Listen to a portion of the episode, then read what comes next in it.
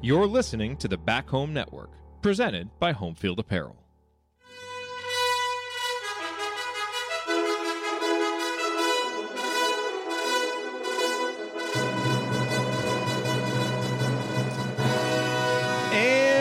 Welcome, Hoosier fans, to this week's edition of Assembly Call Radio, where each week we discuss the most important topics in the world of Indiana basketball. This is our 293rd edition of Assembly Call Radio and our 949th episode overall of the Assembly Call, recorded on the evening of June 1st, 2023. I am your host, Jared Morris. And let's begin this edition of the Assembly Call how we begin every edition of the Assembly Call, and that is with our Hoosier Proud banner moment. And Indiana is the national champion. When it comes down, Indiana will be champion. Smart takes the shot. The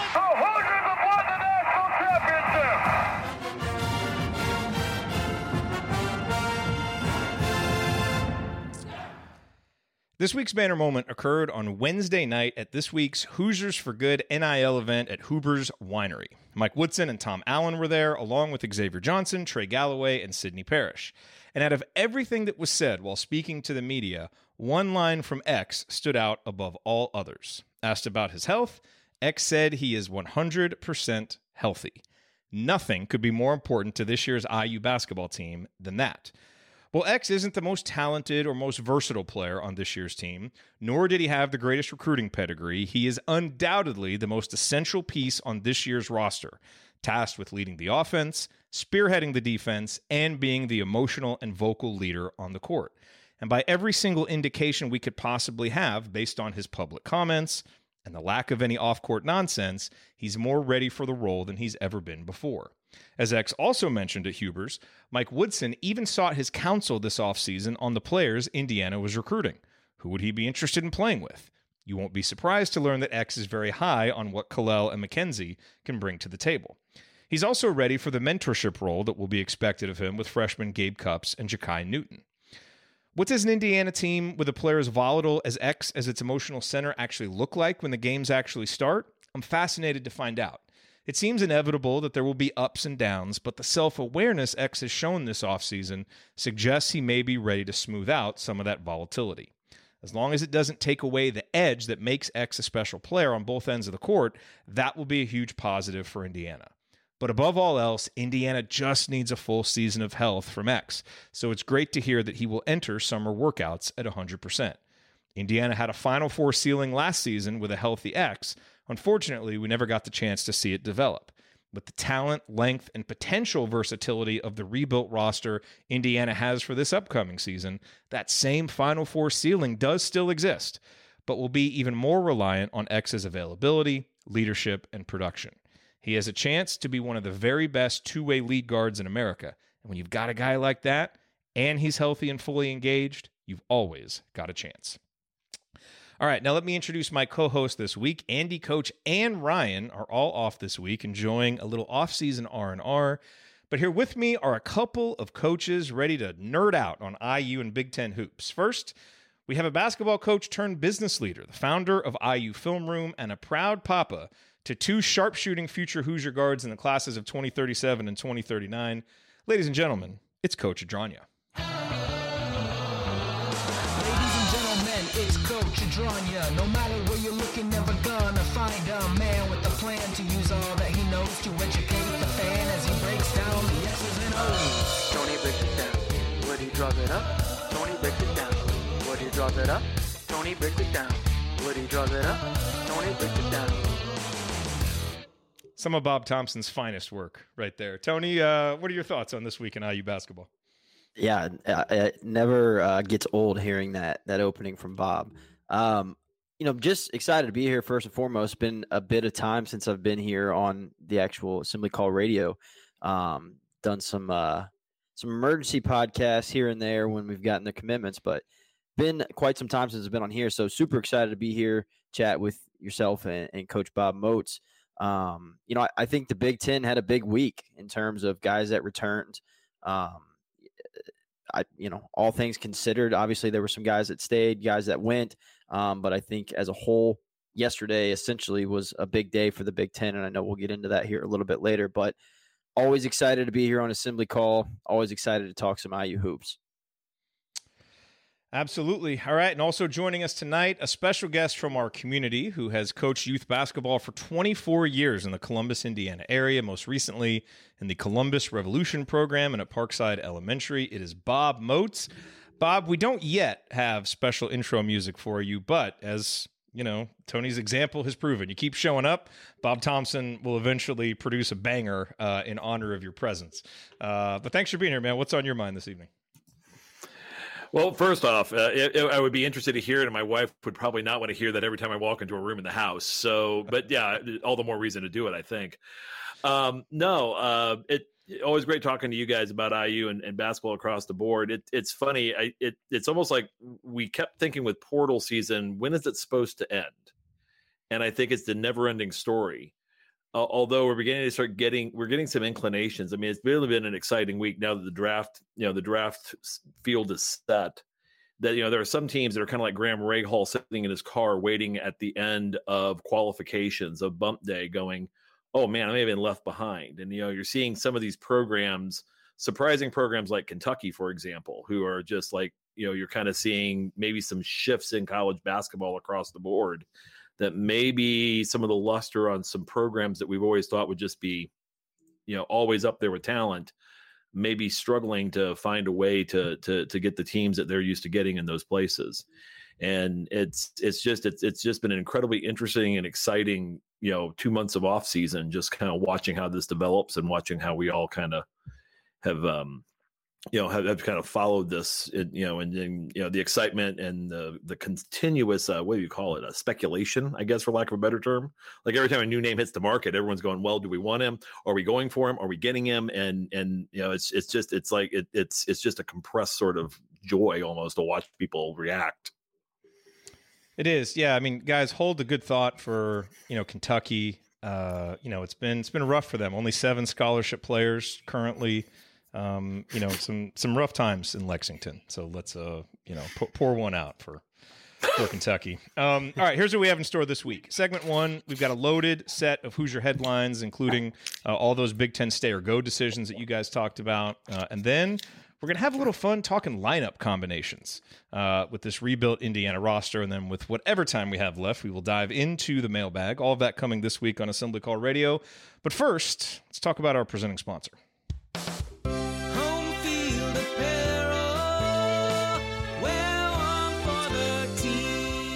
Yes, ladies and gentlemen, this edition of Assembly Call Radio, just like all shows on the Back Home Network, presented by our friends at Home Field Apparel where they have the largest collection of vintage IU apparel that you're going to find anywhere. And what's great about Home Field Apparel, it's not just IU, it's not just the Big Ten. They've got apparel from colleges and universities across the country, which makes it a great place to stop and shop for yourself, to stop and shop for friends, because they really do have something for everybody. And you know, as you know, their whole business model is going into the archives of these different schools and universities and pulling out, uh, you know, these logos and brand marks that haven't been used in years, decades, centuries, even, uh, and breathing new life into them. They print them on the most comfortable materials. You got T-shirts, crew necks, hoodies, jackets, hats. They just continue to expand. And I just saw a tweet from them that they just found, uh, I think, a box or two more of the IU bomber jackets. So those are going to be going back up on the site. So there's always something. You know, subscribe to their email list, follow them on Twitter. They're always coming out with, you know, school refreshes, launching new schools. Uh, it's just, they're a great company. We really appreciate their support and we love supporting them. So we highly encourage you to go to homefieldapparel.com and use our promo code HOME, H O M E. That'll get you 15% off your first order. But also, again, keep your eyes peeled on the email list and their app because they always have deals that are coming out. Uh, you know, maybe a 20% off flash sale here or there. So there's always ways to save. But go to homefieldapparel.com, use that promo code HOME, and you will get the best college apparel that you will find anywhere. Again, the website homefieldapparel.com. Wear one for the team. All right, guys, let's roll through some Hoosier headlines here. Uh, first of all, Thomas Bryant, Victor Oladipo, Cody Zeller, all in the NBA Finals. I mean, Victor is hurt. Thomas isn't exactly getting a whole lot of playing time, but I do believe Cody Zeller has already seen the floor uh, tonight, if I read the chat comments correctly. Uh, so Cody out there doing his best to uh, to try and contain Nikola Jokic. Um, so you know, good for those guys. Wish them all uh, obviously a lot of luck, and for Victor, wish him uh, you know, a, a, quick recovery from his latest injury. Um, Kel'el Ware was selected to participate in USA Basketball's under 19 men's national team training camp. Uh, so he will go through that process and see if he gets selected for the team. Did see today that he arrived in Bloomington. Saw that Gabe Cupps arrived in Bloomington. Jakai Newton arrived a couple days ago. So guys are getting on campus uh, and getting ready to prepare for summer workouts. Speaking of that, Mackenzie Mgbako uh, ends up at number 10 on the RSCI index, which basically takes 24 7 and all the other rating services and compiles them into one rating. He was the top recruit in the Big Ten this year at number 10. Uh, other names that you will recognize Xavier Booker, number 14, Coen Carr, number 26. They are both going to Michigan State. DeShawn Harris Smith, who Indiana was interested in at one time, number 30, going to Maryland. Jeremy Fears, Gavin Griffiths, Taison Chatman, Devin Royal, Scott Middleton, all in the top 50, going to Michigan State, Rutgers, and Ohio State, uh, respectively. Uh, Gabe Cupps and Jakai Newton just missed the cut. Uh, Gabe was number 92 at 24 7. Jakai was number 115 at 24 7. They did not make the RSCI index, but they're just on the outside uh, looking in. But hey, always nice when you have the top rated recruit in the conference, and that is what Indiana has with Mackenzie Mgbako. Uh, and then we got some interesting news in terms of guys Indiana may be pursuing in the transfer portal. Uh, when does anybody know how to pronounce uh, this gentleman's last name? Because I don't want to butcher it, and I I tried, but I couldn't quite get the pronunciation. Mike Shirajam Shirajams. Sorry, if he becomes a Hoosier, I promise I will get it right. I think that's why everybody calls him Mongolian Mike uh, the first player from Mongolia to play college basketball in the United States. He's a freshman from Dayton, had put his name in the NBA draft, took it out, was also in the transfer portal, and so he's down to Indiana and four other schools. Although at this time, it's a little uncertain how serious Indiana is. They've kind of done some groundwork, it sounds like, to put themselves in position. And this is a guy, you know, six eight, you know, skinny will obviously need to get in the weight room, but has a lot of really intriguing perimeter skills and athletic ability. Uh, and so he is an intriguing name. So he's just one to have on the radar screen um, to keep your eye on. But we'll track that and see, uh, you know, how serious Indiana actually is about pursuing him. Tony, any of those uh, notes pique your interest, or that you uh, that you have any thoughts on before we talk Big Ten stay go decisions? Sure. Yeah. In terms of uh, you know what you mentioned with the RSCI index, you know, having the best player in the conference. I believe that's two years running now, right? Um, I think Jalen Hood was number best yes. in the conference last year coming in. Yes. Um, you know, that's that's uh, big time, uh, obviously for for what Mike Woodson's doing on the recruiting trail. Um, you know, this this was kind of looked at as a, a down class, if you will, for Indiana, and are still bringing in the best player in the conference, at least on paper um, which is is also all, obviously a good thing. Um, I think it's Sheriff Yamps is was how I heard him. I, I, was watching some film on him yesterday, yeah. um, and it sounded like I was. That's how the announcers were saying his name, but um, I could be wrong too. Um, but anyway, uh, I think he's a super skilled uh, basketball player. He's 6'8", 180 uh, is what he was listed at at Dayton um, you know that that frame just wouldn't be able to sustain Big Ten play night in night out if if he's still at that 180 mark. Um, you know, I mentioned in a, a, Discord group that we're all in um, that you know if if he is put on some weight, I'd be intrigued on what he could become at IU because of the skill that he has because he is very skilled. Um, you know, he he his shot is pure didn't shoot it at a super great percentage last season, but not bad for a, a freshman though. Exactly, and got a good looking stroke. Um, his passing ability, 21% assist rate is great. Sometimes tries to hit the home run a little too often, so his turnover rate was also high. But um, I'm with you. Everything I've heard uh, about him is that IU's done some groundwork, but they're they're also kind of mulling, you know, some of these guys that just came back to school yesterday but didn't necessarily say they're going back to the school they were at previously. Um, so kind of seems like a backup plan. I, I did see uh, from Draft Express that uh, Mongolian Mike had said that he wanted to make his decision this week. to me that would seem to take IU out of the running. That that's not me reporting anything. That's just me speculating. Um, but you never know. Uh, the portal's crazy, so um, you know, interesting. Uh, you know, I, I tweeted yesterday that I was going to do a, a thread on him, and then as I started diving in a little bit more, I was like, eh, I'm going to wait until Maybe wait on see one. how serious, yeah, IU is. Yeah, and we'll spend more time doing scouting reports and stuff like that. You know, he's a freshman. I don't think you necessarily get him to have a huge impact next season. I think you would want him on probably a developmental path for a couple years, both physically and with the shot and some of those things. But, you know, Bob Mongolian Mike kind of fits the profile that Broad Ripple Mike likes to use when building teams, which is a lot of length and versatility. Um, you know, so it just the interest, I think, gives us kind of one more data point on the kinds of players that Indiana is looking to target. Yeah, and I, I with with Mike in particular, I'm not really sure. You know, again, back to Tony's point, 180 pounds. I graduated high school at 180 pounds. I was skinny as all get out, and I'm nine inches shorter. so I mean, I don't. I don't know. A, a stiff, a stiff fall breeze in Bloomington can take him out to maybe Nashville. I mean, I may get him in my front lawn if I'm not careful in Columbus. But he's I, I'm always kind of cautious when I see a kid release a top five like that, where it just kind of smacks me out of the blue. And this is pure speculation on my part. Whereas like conversations are are happening, maybe you know, not really sure how this how this is working as in, in a sort of rapid se- se- segment. But a kid like Mike may be going, you know what? I talked to Indiana; they're on my top five, so I'm really interested. Um, you know, let's let's let's see if the Hoosiers will you know, continue. And you know, he, you know, and not saying that he's not going to end up here or where he's going to end up, but yeah, it's just it's kind of it. It, it was one of those kind of caught me a little bit uh, uh, out of the blue, just kind of seeing where he is. Again, clearly a very skilled player. I'm of the opinion. I mean, I don't see him supplanting really anybody for playing time this year. Um, maybe the year after, but um, it's definitely kind of showing again back to this thing that Mike Woodson likes length. He likes guys, ver- skill versatile guys who are long, uh, in many respects, lean, can be very disruptive on the defensive end, can do multiple things on the offensive end. Uh, again, we, anytime you get a kid who's six eight who passes the ball like this kid does, you know, you you you, you definitely take a second look. You know, you're not just going to be like, well, hard pass. You know, if he if there's if there's a way to get him in and get some development, I, I have no no issues there. I'd also like to add, you know, having Kel'el Ware as a um, on, on the you know, on on the U19 you know, tryouts.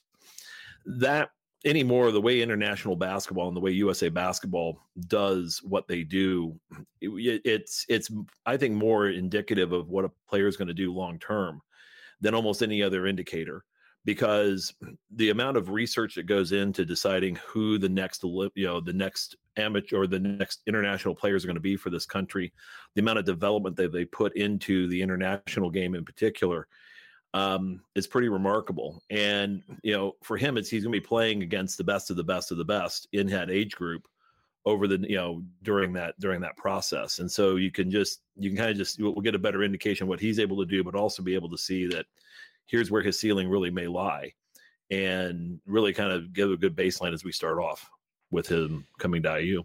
Yeah, you know, maybe don't write off a 7 1 guy with versatility who was a top 10 recruit just because he struggled one year as a freshman far away from home. Yeah. Maybe, maybe give that guy some Mhm. benefit of the doubt.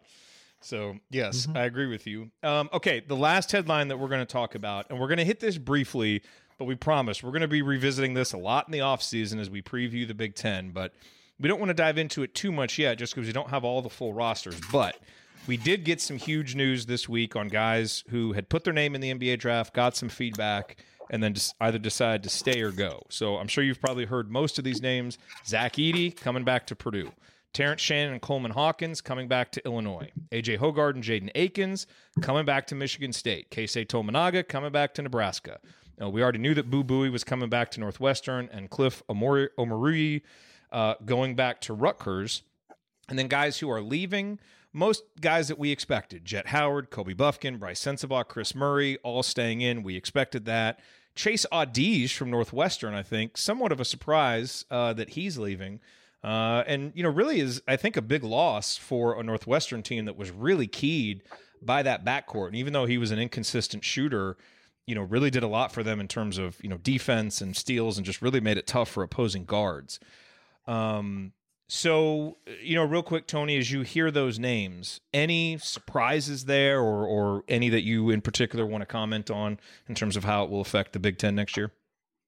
Yeah, I'm with you. I, I thought Audige was an interesting one. Um, you know, he he seemed somewhat of like a Jekyll and Hyde for Northwestern last season. I mean, he could shoot them in games, and um, you know, against IU, he almost shot him out of it uh, after a big lead. So um, obviously, must have gotten good feedback on his skill set um, from NBA folks, or you know, or just thought, hey, it's time to time to go. But that one was interesting, and then uh, Edey was interesting to me, um, just because it seemed like there was a lot of positive feedback coming from what he was able to do at some of his pro days and the combine and things like that. It sounded like he was able to move his feet a little bit better than folks thought.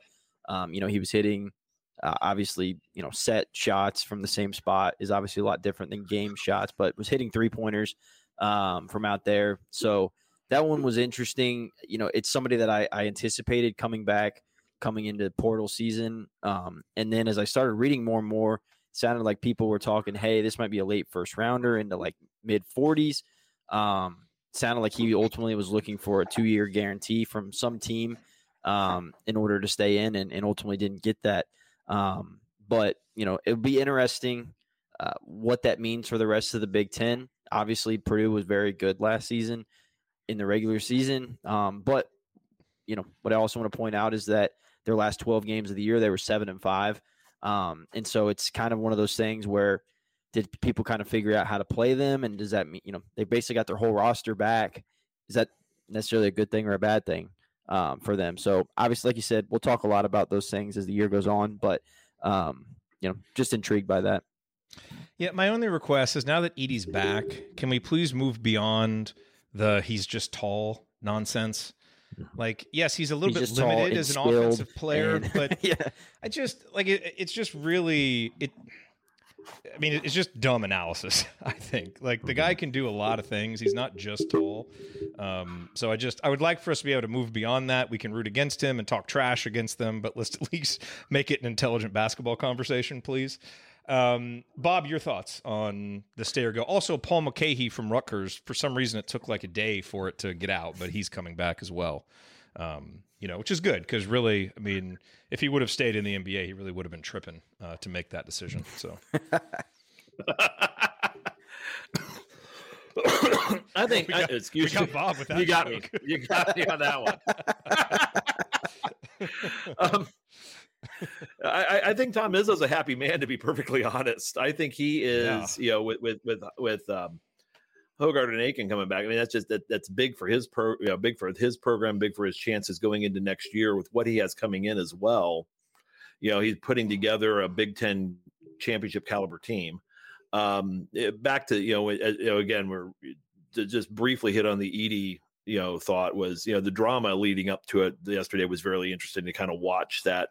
Well, will he, you know, will he stay? Will he go? And you know, trying to figure out well, what's per, what would Purdue? It was kind of fun for me to play the game. What would Purdue actually do if Zach Edey said, "I'm going pro"? You know, at this point, where does Purdue go from a mind from their mindset? How you know the you know the philosophies on the offensive and defensive ends because they just seem to be so dependent on that very gifted sort of unicorn post player that really nobody else in the country is using in that sort of way, the way that Purdue's using them. Um, so it's going to be interesting to watch kind of Purdue develop, you know, in recruiting over the next couple of seasons, as well as, you know, how they're going to play next year. Because I think Tony hit the nail on the head. Um, their guards are good, but their guards are not athletic in the same sense as most of your contending programs. If you look at the top 10, one of these things does not look like the other, and Purdue's backcourt kind of jumps out at you there. And if, you know, they, it, depending on how their schedule looks next year, which is going to be a tougher Big Ten schedule, it's going to be interesting to kind of watch.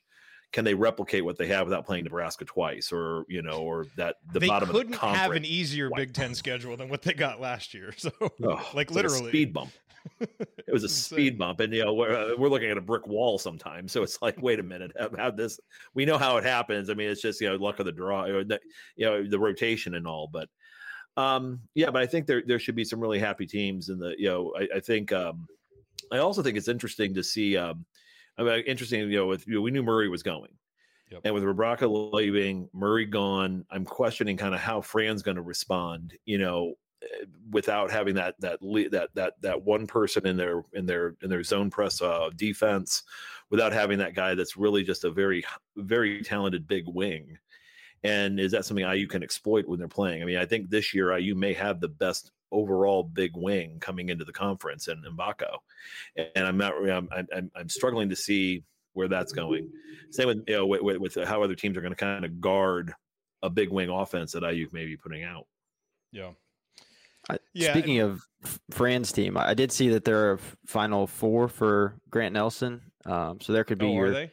Your big long wing unicorn. Boy, if I was a of guy like press. that, if I was a guy like that, given how they feature that position, Yeah. I would go there in a heartbeat. Rack up some stats. I mean, they've Yeah. you know because they they've had what three straight seasons. It was Garza, I guess, for two seasons. Then Keegan Murray, then Kris Murray, that have just been featured and racked up all kinds of stats. So it's a good. They've you know they've kind of got the infrastructure there, but they need that guy, which they don't have right now. As for Purdue, you know, we'll talk about them more as we go through the offseason. It really kind of feels like they need Colvin or Heide to be an impact guy early because that gives them the kind of athletic wing they haven't had that could kind of help change the complexion of what they can do. So, You know, my first thought when Edey came back is okay, that raises their floor. They're now a top 5 mm-hmm. team probably in the regular season. Raises their floor for the regular season, but does it lower their ceiling for postseason? You know, it it it may. So we'll watch that develop. Um, here's the last thing I want to, you know, kind of get your guys' thoughts on here before we move on. I just kind of tried to do a real quick exercise and put the Big Ten teams into tiers, you know, how they look right now. So let me give you my tiers. And again, this wasn't real scientific. I just kind of went on gut feel, kind of looking at, at the rosters and the guys they have coming back. And the rosters aren't done yet, so this could change. To me, the top tier is Michigan State and Purdue. And I think it's 1A and 1B. I think to me, Michigan State is the clear favorite given the talent, the experience, the coach, like everything that they have. I think they're the clear favorite. I think Purdue is the clear number two right now. If you're just looking at it regular season, kind of who do you trust the most and who has the fewest question marks for regular season, I look at it like that. The next tier to me are teams that clearly have talent. Some of it is new talent that is unproven, but they've got the ceiling to win or compete for a Big Ten title. I've got Indiana at the top of that tier, Illinois, Maryland, Wisconsin, Ohio State. Wisconsin doesn't profile from the talent perspective, but they've just got a lot of good Wisconsin dudes back, and we've learned enough to not discount them. So I had to throw them in there. And I kind of reluctantly put Rutgers in there because they've got Mulcahy, they've got Omoruyi, they've got a top 50 freshman coming in. And I just feel like the way they've beaten us, I should probably give them some respect. Although I could see them going in the next tier, which I have Iowa and Michigan. And they're kind of here because they're not done building their rosters yet. So they've got some good players, but they just don't have really a go to guy or they're missing some things. So they could jump up, but if they don't make any big moves, that's kind of where I see them. And then at the bottom is Northwestern, Nebraska, Penn State, Minnesota, kind of in that order, where Northwestern and Nebraska have some interesting pieces, but I still don't really trust them. And they lost some key guys off their team from last year. And Minnesota and Penn State, I think, are clearly the bottom of the Big Ten, just based on you know continuity, talent, all that stuff. What do you guys think of that? Anything kind of out of bounds there? Do you feel especially strong about you know one of those teams that should be in a different tier? Uh, Tony, you first. Uh, is this uh, regular season like Big Ten tiers? Yeah, I'm just this- talking about I'm just talking about Big Ten, Big Ten play. Yeah. Um, you know, I, I think Indiana has a roster that may not necessarily be built for Big Ten play or, or winning a Big Ten title, but might have the second highest ceiling beside Michigan State in terms of postseason potential. Um, and so it, it's it, it always gets kind of cloudy for me when I start talking Big Ten and, and postseason because it's such vastly different styles of play, which Yeah. that could be its own show in and of itself. Um, you know, just talking about that. But I don't think anything that you said is out of bounds. I think Michigan, if they don't get some more pieces, they're going to really struggle. Um, if you haven't looked at Michigan's roster, like what they have, it is bad right now. Like they don't even really have a team yet. It's kind of crazy. yeah, it's bad. I I love watching Ant Wright uh, on Twitter, just kind of kind of yeah. I mean, at least. Kentucky at least has the best recruiting class in the country coming in. You know, so they can just throw those five guys out there. Michigan, whew, It's it's Oh, ugly. I mean, and you know, as we noted, it's not it's not done. Um, but if it's not, I would move them down to that bottom tier.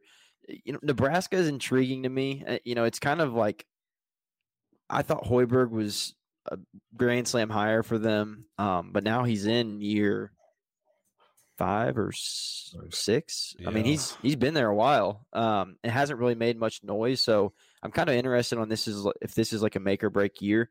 Um, you know, they lost Griesel and Walker. yeah, That's you look at it and it's like, you know, what Yeah, are they building tough. around? and yeah. you know, and they that's a program. You know, they fired Tim Miles and he made an NCAA tournament and like he was kind of turning that thing around. So I, you know, I don't see them being too terribly patient with Hoiberg. Um, so I, I kind of feel like there might be some angst there, and maybe I don't know, maybe he pulls a rabbit out of his hat and kind of gets a mid tier Big Ten team and takes him to the tournament and kind of saves his job. But um, you know, I I don't really like Rutgers roster. Um, but I didn't this past season either. um, and and they always I just kind of trust way. Pikiell, honestly. Yeah, absolutely. Um, I will say it's it had been a little bit of fun watching their fan base somewhat melt down the last couple of weeks. Uh, you know, as guys were decommitting and and things like that. But I, you know, I, I'm pretty much on par with with where you're at um, in terms of the outlook for next season. Um, you know, I think the way you kind of split up tiers makes a lot of sense. There's a part of me that wanted to put Bob Indiana kind of at number three on our own. Because I, I do think we clearly have the second most talent and we have a potential first team all Big Ten point guard. And I know there's some other holes and question marks, but you know, I, I feel strongly about that. Now, if Illinois can get a point guard, I think, you know, you probably put them up there too. Um, but I, I, I kind of agree with you, Tony. I feel like this there's going to be a lot of ups and downs for this Indiana team because you got young guys, you got a lot of new guys, but it does feel like a team that could really hit its stride by February and March, um, and that profiles to be, you know, almost more well suited to tournament play than the grind of Big Ten play. We'll see. Bob, any uh, final thought on this? Any uh, any strong feelings? No, I, I I think you hit the tiers almost uh, uh, perfectly. The the one the one thing I will say, and I will eat these words and not gladly in six months when it doesn't come to fruition. But um, every year I look at Wisconsin and I go, water's got to find its level, and it kind of did last year to a certain degree. It really it really did. And I'm not. I mean, I'm never really too sold on Wisconsin. I'd almost be like putting them in that third tier along, maybe with Rutgers at this point. And then you get into Big Ten play and you're going, how they pull that one out? How did this one happen? And so it's just gonna be interesting to see if, if this is a year where if Wisconsin has another year like they did kind of last year, where it's they're they're kind of in that lower part of the of the bottom pack. It'll be it, it may just be something of well, the question there will be, well, what does Greg Gard do next? You know, Yeah. does does he change his approach because maybe the Dick Bennett to Bo Ryan approach that's worked there since the late '90s is just run its course. Um, but no, I and, I'm I'm really I'm really interested to see you know how how I you know how I you kind of just starts off, but really it's to me I'm thinking it's not where we're starting, it's where we're finishing, and I keep going back to that thought in my head that where they're I'm interested to see this team, this team March 1st. As excited as, as excited as I will be to see them November 1st, I'm really excited to see them March 1st and see where they've grown, how they've developed, and can and I'm you know can this team figure out you know can they play together effectively and find their roles and find their mojo at the time when it means the most. Yeah. Well said. All right, coming up here on Assembly Call Radio, it is time to take a closer look at the roster that Mike Woodson has built. And what are some of the most interesting lineup combinations that we're curious to see on the court? Not who we think is going to start, just that we're curious to see. There's some interesting combos. Stick with us in the Assembly Call.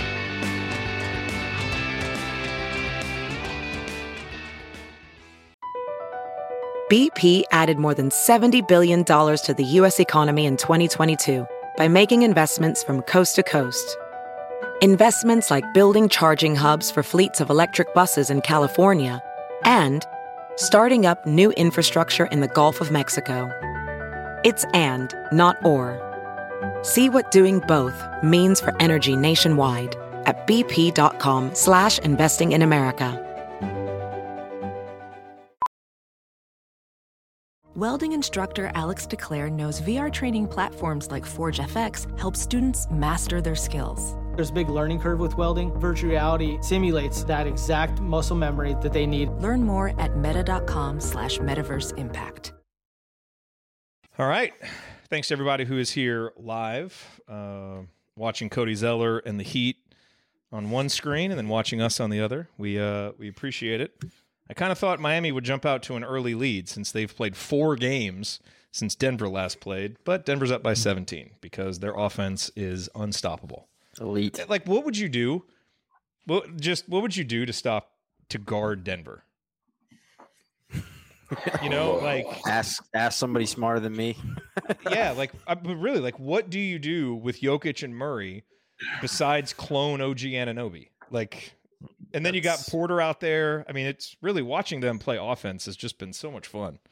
Well, yeah, and then when Gordon's seven for nine with 14 points tonight, like th- that's impossible.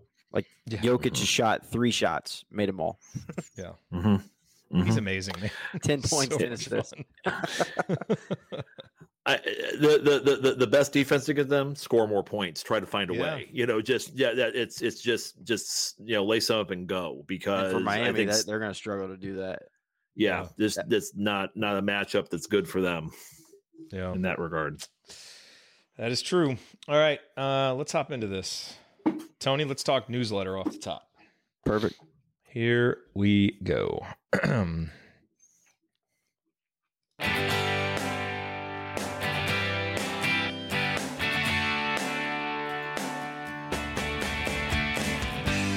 Hi, it's Thomas Bryant. What's the only thing better than being Kentucky in the NCAA tournament? Celebrating it with friends afterwards. Join Jared, Andy, Ryan, and Coach after every IU basketball game. Go Hoosiers. Also making the NBA Finals. Pretty cool, which Thomas Bryant is doing. You make the NBA Finals, you get your uh, your intro played on the Assembly Call. So good luck to Thomas. Uh, welcome back to the Assembly Call. I'm Jared Morris, here with the coach, Tony Adranya. No matter what idiots on Twitter say, he's still a coach to us, damn it. Uh, and then, and then uh, and Coach Bob Moats, Appreciate both of you guys being here. Uh, and Tony, we have a fun little announcement here. Uh, kind of a, a soft launch of something that we're doing.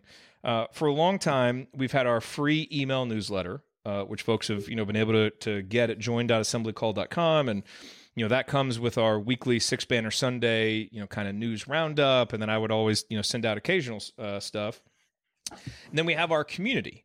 Uh, you know, our, our paid premium community, which your IU Film Room has been a part of now for the last what year and a half, I think, or, or something like that. Yep. Um, and just you know, incredible content that you put out with you know breakdowns of sets Indiana runs or breakdowns of prospects, really in depth video work that just allows IU fans to kind of have a more educated, insightful view and just kind of understand at a little bit of a deeper level what's going on from a basketball perspective. Because I think you know you're really good at breaking that stuff down into simple terms that people are able to understand. We've never really had something in between there. It was like, okay, you can get on the free newsletter or you can get the community and get all of that stuff. Um, and I think we kind of realized, well, there's some people in the middle that may not want the community experience, but for a lesser price might want to get your content. And so we're starting a premium paid newsletter. Uh, you can learn more about it at iufilmroom.com. You can go, it's up. You can start with it right now. And there's actually a, a 20% uh, launch discount, which we're going to run for maybe this week and next week until kind of this launch phase is over. But basically, we want to provide your IU film room content to those folks who subscribe to the premium newsletter. So it doesn't come with the community access, but if you just want Tony's in-depth content, which is going to feature and, and I'll hand this over to you, you know, in just a second, so you can kind of, uh, you know, explain more about what you have planned. But from you know, kind of general basketball 101 and 201 content to hey, here are the sets Indiana's running. It's going to be in there. There's going to be regular emails, and I think it'll just kind of enrich the fan experience by having that. Um, so if you go to iufilmroom.com, you can get the basics. You can get started. We'll probably start sending those emails next week or the week after, something like that. Um, I'm really excited about this though because your content is so good, and every time you post something in the community, I'm like, damn, I wish everybody else could get this because it's so good. And it just it makes the conversation better. Like you know, for me, someone who you know who's in there in the community, it makes the conversation so much better when people start from the framework of this education that you've given them and you know now we're kind of all on you know kind of more more of a similar level talking about this stuff. So let me kick it over to you and kind of what you're envisioning for that because you'll be writing most of the emails and I'll chime in every now and then with some statistical analysis. Um, but a lot of it's going to be your stuff, and I can't wait to be able to share this with more IU fans and Assembly Call audience members. Absolutely, and you know this is something that that we've obviously been talking about for for quite some time together uh, and doing, and you know now is finally a great time for launch. You know, with content plan and things in place, but you know more so than anything, I absolutely love the game of basketball. Um, you know, so much so that I've I've I'm coaching a sixth grade AAU basketball team right now, which um, if if that doesn't scream how much you love the game and hate yourself, uh, then no, I'm kidding. I love my team, but um, you know, I, it, and it's in film work and that that type of thing. It's always something that when I've coached that I've really thrown myself into. Even when I was like the freshman coach at Southport High School, you know, I I many times got tasked with scouting reports and film work. Um, you know, after I proved myself because our head coach really liked the work that I did and I loved doing it. Um, you know, and and you know, just helped me see the game at a different level. You know, they always say the eye in the sky doesn't lie, and so you know that's really where. Um, now that I don't coach high school basketball anymore because of jobs and kids and things, this IU film room has been kind of where I can scratch that itch. Um, yeah. And in, in, doing that, it, it, does take a lot of time, um, you know, to, to do these things. And, and I absolutely love it. Um, and um, I don't know where I was going with that. But with that said, uh, I'm super excited about this email because it'll be very thorough and I'll be able to dive into to things at a, at a deep level. But because it's, you know, we're looking at a weekly cadence, I'll be able to, to do a lot of different things and talk about a lot of different things um, or dive deeper on like let's say one player or what one player did in one particular game eh, or even you know you could look at one play and how it all developed. Like there's so many different things that you can look through um, that I'm going to be diving into deep. Um, you know, and, and, then just what we have planned for this summer. Uh, you know, we've got looking back at, at the 22 23 season, looking at, at sets, um, you know, the common sets IU ran, um, diving into each player, what worked for them, what jumps do they need to make, what jumps will they probably not be able to make because there's limitations on their their skill sets and um, you know there's if you follow me on Twitter, you know, I, I, do threads oftentimes of just like when a prospect is visiting and things like that. I would say like that on steroids is, is what to kind of expect if you haven't consumed my film room content um, outside of Twitter, because um, that's where a lot of my like lower tier stuff, I guess, lives. Um, and I'll, I'll still continue to do the, that stuff on Twitter, but you know, just a deeper dive film room you you want a deeper look at just X's and O's um, in general in terms of basketball. That's what this is going to be all about, and uh, I'm super excited. Um, you know, I'll do it if there's one subscriber or twenty thousand subscribers. I would love for there to be twenty thousand, but I'm going to do this regardless um, because I love basketball and I love IU and I love breaking down their film. But the more people that can consume it, I think what what I can do is educate just of a deeper, a little bit of a deeper level than maybe you had previously, and that's the value that I think it'll bring the IU fan base. Bob has promised to subscribe, so we will get at least one subscriber because Bob Bob will be on there. yeah, and it's you know, look, with a paid newsletter comes accountability and a certain level of professionalism that is expected, and that's how we want to treat this. Um, and so that's that's what we're going to do. So go to iufilmroom.com. You can sign up now. If you have any issues with it, uh, let us know. Um, but we'll probably have that launch discount, which will be locked in for the lifetime of the newsletter, um, you know, for the next two weeks or so. So hop on there. If you're in the community already, you don't need to get on the newsletter because you already get this content. Community members get this. We wanted to expand this out for non community members. So We'll talk about it more moving forward. We'll probably send out some emails about it next week, but we just wanted to give you a heads up on it here. Uh, and I mean, I'm just so excited. You know, Tony, it was one of those things we kind of went through the season. It's like, we want more people to see this. How do we get this to more people? So this was the solution. I think it's a good one. I hope it's a good one. You can give us your feedback on that, but uh, excited to get that out there. Um, so, with that said, let's talk about rosters uh, and lineups because you know, Tony, you're not supposed to talk about secret Discord groups, uh, which you mentioned earlier, but we are. Uh, we uh, some of us are in a Discord, and we like to go back and forth on these lineup combinations and kind of nerd out on what Indiana can be next year. Hey, for full Um, disclosure, I'm in like six of them, so they're, not, they're not secrets anymore. um, so you look at the roster, and you know the way that I kind of look at it, Indiana has two primary ball handlers, and Xavier Johnson and Gabe Cupps. You got a whole bunch of wings and Trey Galloway, Mackenzie Mgbako, CJ Gunn, Caleb Banks, Jakai Newton, Anthony Walker, and Anthony Leal that all bring different skills to the table. Uh, and then you've got bigs, Kel'el Ware, Malik Reneau, and Peyton Sparks. That's 12 guys, obviously, then with the scholarship open. I think if you asked most IU fans right now, what will the starting lineup look like? I think the odds-on favorite to to start would be Xavier Johnson, Trey Galloway, Mackenzie Mgbako, Malik Reneau, and Kel'el Ware. Um, you know, we'll see what happens. Um, you know, and the starting lineup only matters so much. But what I think has a lot of us intrigued. To be fair, we often get intrigued by this in the offseason when, you know, theoretical lineup combinations sound better than they end up actually looking in February.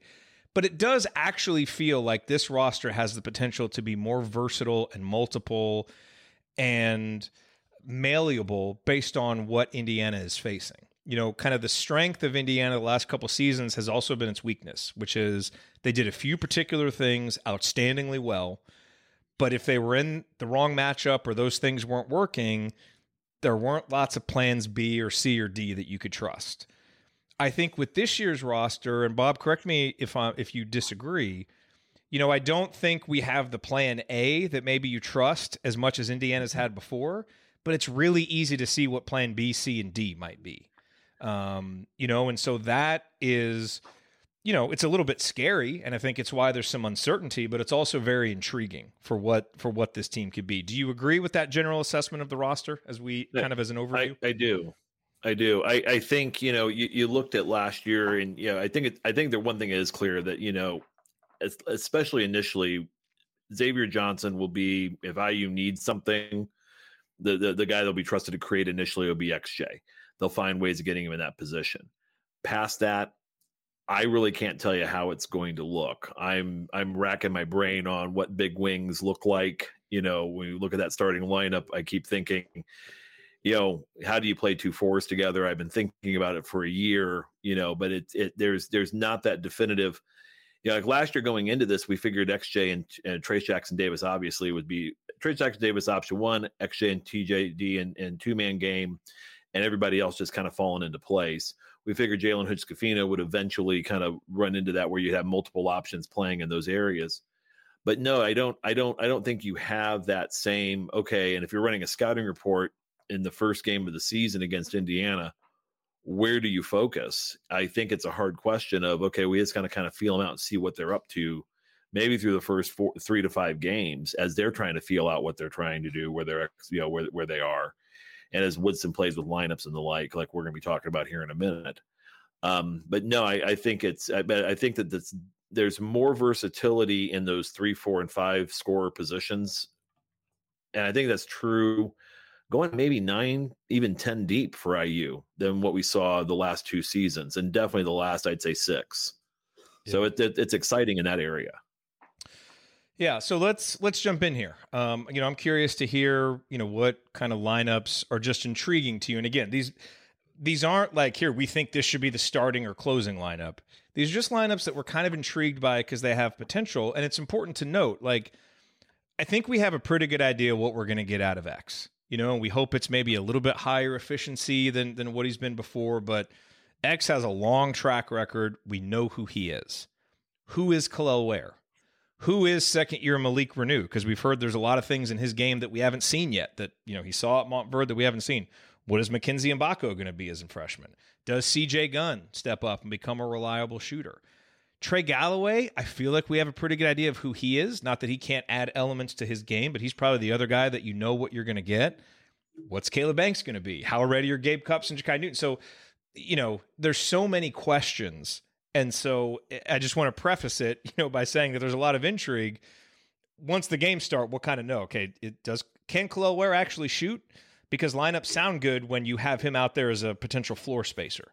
You know, we'll have to see if that actually happens. So we get all of that. Just wanted to offer those caveats up front. But now let's just have a little bit of fun. Put all the questions aside. Let's just have fun talking about some lineups because there's a lot of really interesting pieces. So Tony, what I know we all kind of created some lineups here. Tony, you go first with one that especially intrigues you. This wasn't necessarily one that intrigued me, but one that I think we're going to have to see just because of IU being in the Big Ten. I think it's I, I called it my Big Ten lineup. It's Xavier Johnson, uh, Gabe Cupps, Trey Galloway, Malik Reneau, and Peyton Sparks. Um, oh boy. and you know, just kind of two plotting bigs. Um, you know that you know Sparks is very much a back to basket, big body, kind of slow footed. Your traditional kind of Big Ten player. You know, um, same with Reneau, and then you've got Galloway that's out there to kind of guard the best wing um, that that's on the floor for the opponent, and then you've got two ball handlers in Xavier Johnson and Gabe Cup. So not necessarily super intriguing to me. It's actually probably the least intriguing, um, but I think it's one that because of where the Big Ten's at, um, that you might see Indiana have to employ every now and again. So let me ask you, what is a matchup where you would see that? Because I thought about that, but I could never bring myself to put Reneau and Sparks in the same lineup because it just seemed like you're it's all I mean it's almost less than what you had with Trayce and Race and we knew the limitations those guys had. So where, where what would you actually play that lineup against? Um, maybe at Purdue, um, you, you, might be forced to, um, or you know, Kel'el gets in foul trouble early, or uh, you know, has the flu that game. I think I feel like Trayce had, got sick like twice against uh, Purdue in, in, his four years there. But no, you know, I could see a Purdue or um, put me on the spot here. Uh, no, I mean, I, I, mean that is Wisconsin, one thing with the perhaps. bigs. Yeah, I mean, is you know you do have some potential foul trouble issues there, especially you know we saw that with a guy like Malik. So I'm not saying you wouldn't see it. I was just curious if there was a matchup in particular you thought that lineup could take advantage of, or if it's just one that we're going to see just because Big Ten basketball is Big Ten basketball. Yeah, I think it's more of necessity than than um, like want to. All right, Bob, what is a, a lineup that intrigues you? One one that I keep thinking of is uh, it would be uh, start with XJ, CJ Gunn, Caleb Banks, and then Mgbako and Reneau playing maybe the five spot. And I kind of throw that out from a stand, you know, I, I kind of think of what do you do with Caleb Banks, you know, as one of those bigger wings, and do you kind of move, you know, how how how if and really how when you're trying to segment your Mgbako, Reneau, and Ware, and you want to give them each a, a, blow, a breather, and you want to give Banks that time. How do you do that? And you you you find a way to just kind of have Banks moving between, for lack of a better term, that three and four spot, as well as you know, and then moving Reneau and Ware and through that through that you know through the post position and then putting CJ Gunn in with that, you know, one of the things that I think we've we've all kind of talked about is we love Trey Galloway, g- great glue ball player, but we're looking at 30 minute Trey Galloway is probably not where we where where everyone wants him to be, you know, on the coaching staff and across the board. And it's more or less at that point we then realize that a CJ Gunn or Jakai Newton has kind of stepped into that role more. Um, you know, and so when you kind of look at, you know, CJ being able to kind of step in there and play, you know, the maybe that, you know, from that 16 minute or that 12 minute mark to the to the 4 minute mark of the second half, you know, can we get that sort of, you know, get get offensive production out of him?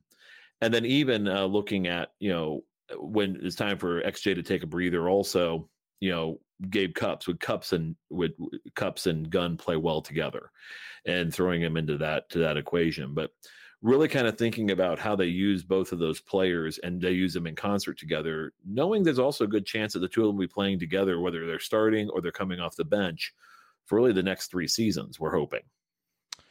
One of the things that becomes immediately clear as soon as you start playing with lineup permutations is that CJ Gunn is clearly the X factor because I find myself always wanting to put him in the lineup because as that kind of theoretical knockdown shooter at the two, he just fits with so many lineups. We have to see, you know, if he's ready for that. A lot of us have confidence in him and think that that leap is there. Um, but that really becomes clear because if he becomes a reliable scorer at that spot, it unlocks a lot of different things for this team. And that's not a knock on Trey because there's a lot of lineups where Trey is going to be valuable and CJ and Trey can play together. Um, but you know, CJ's development is just obviously huge this season. Um, so one of the lineups for me that I'm really intrigued by is kind of the length and speed lineup. You know, if you're playing against some bigger teams and you just really want to suffocate someone defensively, obviously X is going to play. Then you throw Caleb Banks out there with his, you know, six seven in length. Anthony Walker, the transfer, goes out there. Uh, you know, again, another tall, long, athletic defender. Kel'el Ware to defend the rim. And then at that two spot, really, it's, you know, if CJ is the shooter we hope he can be, he could slot in there, or Mgbako could slot in there as a guy. You probably don't want to play him too often at the two in kind of a secondary ball handling position. But if you have X, I mean, X can handle all the ball handling duties when he's out there. So I don't worry about that.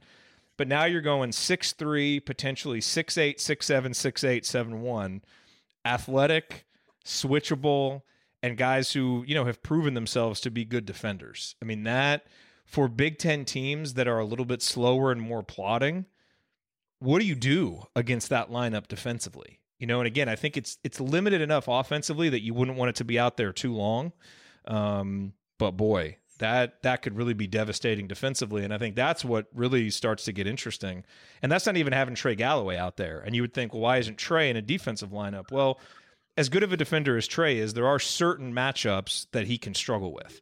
And so this should be one if you're facing a little bit more athleticism and length you can counter with this. There's no one in the big ten that can match that you know? So so that one intrigues me. I just i think there's a ton of defensive versatility uh, and transition. I mean that team's going to be able to get out and transition and just beat everybody down the court. Um, so i'm i'm definitely intrigued by that one. Tony? Yeah, I uh, I kind of had a very similar one, but I kind of took a page out of like Miami's book, um, where you know their tallest guy in the court was six eight, and I actually went with one that was XJ, Gunn, Newton, Mgbako at the four, and Walker at the five. Um, very small, athletic lineup. Um, that you're still going to have some length out there um, to be able to defend, but it, it's like everybody's the same size, and you're you're a tough matchup, and you're just running and gunning. Um, so that was more of a of one to take out of like the Miami book. Um, the Indiana will actually have a roster that could play somewhat like Miami did. Is exciting and intriguing to me. Um, but you know, I, I think Gunn is the X factor, and I think um, you know we really are probably going to have to be really patient with Newton. You know, he missed a lot of time playing bas- uh, playing basketball, um, and you know he's not even. I think I, I think actually somebody just said in the chat. Um, not sure that he's even 100% healthy quite yet. Um, you know, was just cleared for basketball stuff and all that, but um, you know, we're probably going to be pretty patient with him. A high flying athlete that is a very skilled basketball player, but but missing that valuable time, um, you know, is going to hurt him. You know, not to sugarcoat it or anything like that. So, uh, you know, the idea of Newton is probably better to me right now than like what he is in practice. Um, But you know, people can always surprise as well. I love Jakai. I think he's one of the most important building blocks for the future of the team, the program. The way I'm looking at it, Bob, is I'm I'm just I'm kind of going into this not expecting much from him as a freshman, and and just you know who knows he could redshirt, you know. So I just I'm going to be surprised if he gives us a lot. So I didn't put him in a lot of these. It's not because I don't believe in him. I think he's going to be a terrific player. As I've said many times, he reminds me so much of all those guys that we saw at FAU, just running circles around people in the NCAA tournament. Um, I just don't know how much we'll get from him this season. Again, you know, given that, that he didn't play. So I agree with you there, Tony. Uh, next lineup for you, Bob, and any thoughts on So- as well? Well, and, and to kind of go back because I think this will segue into my next lineup, which is the lineup nobody wants me to talk about, which is the Mike Woodson second, you know, second second line uh, lineup that I think it's going to be. As the eyes roll and people, no, we're not talking about it. Yeah, we yeah maybe approach it. I, I, I think yeah, Jakai may it may be a lot like when we saw Armaan Franklin play for IU with, with his freshman season. I see Mhm. Jakai kind of maybe filling that role, and really there was a there was all the all the reason in the world for Armaan to play that year that he played, and still the development wasn't wasn't there, wasn't where the program wanted him to be. And I think with Jakai, it's just going to yeah, by getting back out on the floor and also you you lost a year of development. You've lost a year of just of just of of of, of conditioning and everything else. It may be a little bit tough for him to just come right into a here's a Power Five, top fifteen program, and you're going to be playing a top fifteen of you're going to be playing a big boy schedule. So you know I'll be interested to see early in the season kind of how those first few reps look. You know, it was like when we saw Caleb Banks last year and saw him grow into the role. Um, it'll be interesting to see where Ja'Kai kind of starts in, in those areas. So with that in mind, I kind of look at that second that, that second run team, you know, when you know, and you see that bit that that that, that 10 minute mark, here come the next the last two subs for those five possessions to see it during Big Ten play. Or also when we're up 35 points in a bye game and it's you know 16 mark, minute mark of the second half and let's see which of these guys are going to step up and kind of develop or show who's a scorer you know who scores who does who does the right thing on defense. Those are that that that group i think you see gabe Cupps, who i think is going to be spelling eight to ten minutes at the point guard spot for xj uh, a great deal uh, cj again at that two or maybe ja'kai depending on development um, and then you're looking at Banks, Walker, and Sparks as that as that fifth as that in, in those fifth positions. Although it you know it, it's also possible that you know maybe Walker doesn't play in that in that in that area. That you know you could see Banks get dumped uh, dunked down, see CJ go into that three role, and then you bring Ja'Kai in as a two. Um, and then that's that group that comes out again, three to five possessions a game. Let's just see which guy steps up and steps into positioning and develops as um, when there's not the XJs out on the floor to be able to kind of carry the load. Um, so I think that second that that second line lineup early on is going to be indicative, I think, of kind of what Mike Woodson sees and what he's thinking about. Yeah, I you know I, I do think that is something that we'll see probably a lot in the non-conference. X's usage and playing time, I guess would be the more specific word, is going to be interesting to me. I feel like and hope in some of the non-conference games, obviously he'll get plenty of rest, and there's going to be some games where he gets foul in foul trouble. But especially given how you know Mike Woodson ended up playing, you know Jalen Hood-Schifino and Trayce Jackson-Davis last year, I'm not going to be surprised if X is playing 38, 39, 40 minutes in Big Ten play because he can do it even with the load that he carries, you know, on both ends. Um, you know, and so that that's going to be interesting. But I mean, it's you know, all of these lineups kind of have him because he's such a linchpin, Tony. Yeah, I, uh, I I created a second unit lineup as well, and I had I had Newton in it and no Walker. Um, you know what I've been told about Sparks and Walker is that Sparks was told to have a role, Walker was told he'll have a chance to compete for a role, um, and so I think that's important um, you know, that when Indiana talked with Walker, like, look, you're you're gonna have a shot. You know, we're not gonna guarantee you anything. But I think when they talk with Sparks, they're like, look, you're gonna be our backup five. Mm-hmm. Um, so I, am and given Reneau's foul trouble, he's going to have opportunities. right, you know, exactly. Malik is not Mhm. going to fix that in one off season, unless he not. goes like the Zach Edey route and just goes from high high foul rate to no foul rate real quick. Yeah. yeah, we'll see. All right, um, where are we at, Tony? Is it your turn for a lineup? Or do you Uh, sure. it? Okay. Um, I'll go with what I called um, a ball handling lineup, which was XJ, Cupps, Galloway, uh, Mgbako, and Ware. you stole mine. I, that was my next one. I called it the press Oh, breaker. really? Yeah. Oh, sorry. No, it's it's a really good one. breaker. Yeah. Yeah. Um, and so that was that's one that that intrigues me. Um, I like the press, but your name is better, so you should you should have staked claim to that one.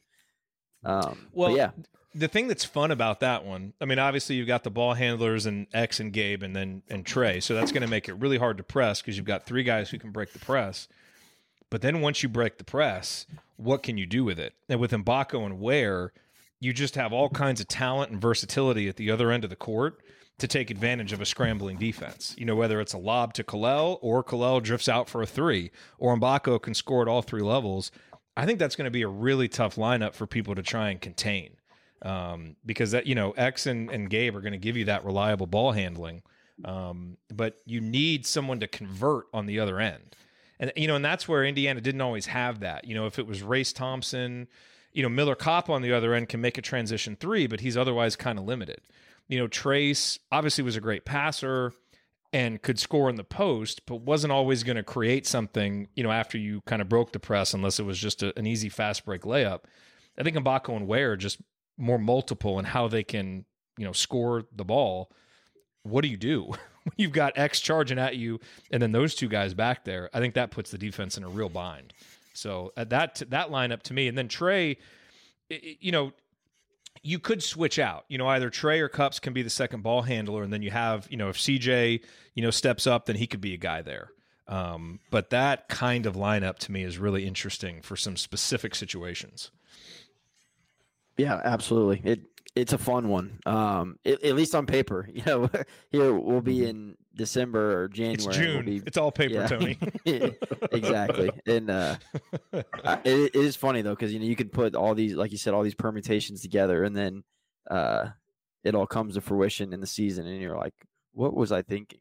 like, how did Yeah. I ever think Mhm. those guys would play together, or whatever the case may be? But it's super fun to do June first. Exactly. Bob, let me ask you this question. Um, and Tony, I want to get your thoughts on it too. As I mentioned before, I think everybody's kind of writing, if, you know, if not in, uh, you know, maybe it's not in pen, but it's close, that Mgbako, Reneau, and Ware, you know, are kind of the three guys that you put in there. And I think we all acknowledge it's not perfect. Like Mgbako probably profiles as a better four than he is a three. Reneau, at least based on what we've seen, probably profiles a little better as a five than a four. Hmm. But you've got seven one, you know, potential top ten pick Kel'el Ware there. So I think you kind of start with X and Kalel, you know, in your best lineups, and you build from there. And Mgbako and Reneau are clearly the other two most talented players, and so you don't want to outthink yourself. Like just get them on the court and figure it out. But how do you really see that working together? And what are your concerns, you know, about those three guys together? Because we're going to see them a lot. my- There's no question about it. My biggest concern is, will is first off Reneau's handle followed by Mgbako's handle, and and and and and, and straight line drives, especially with both of them.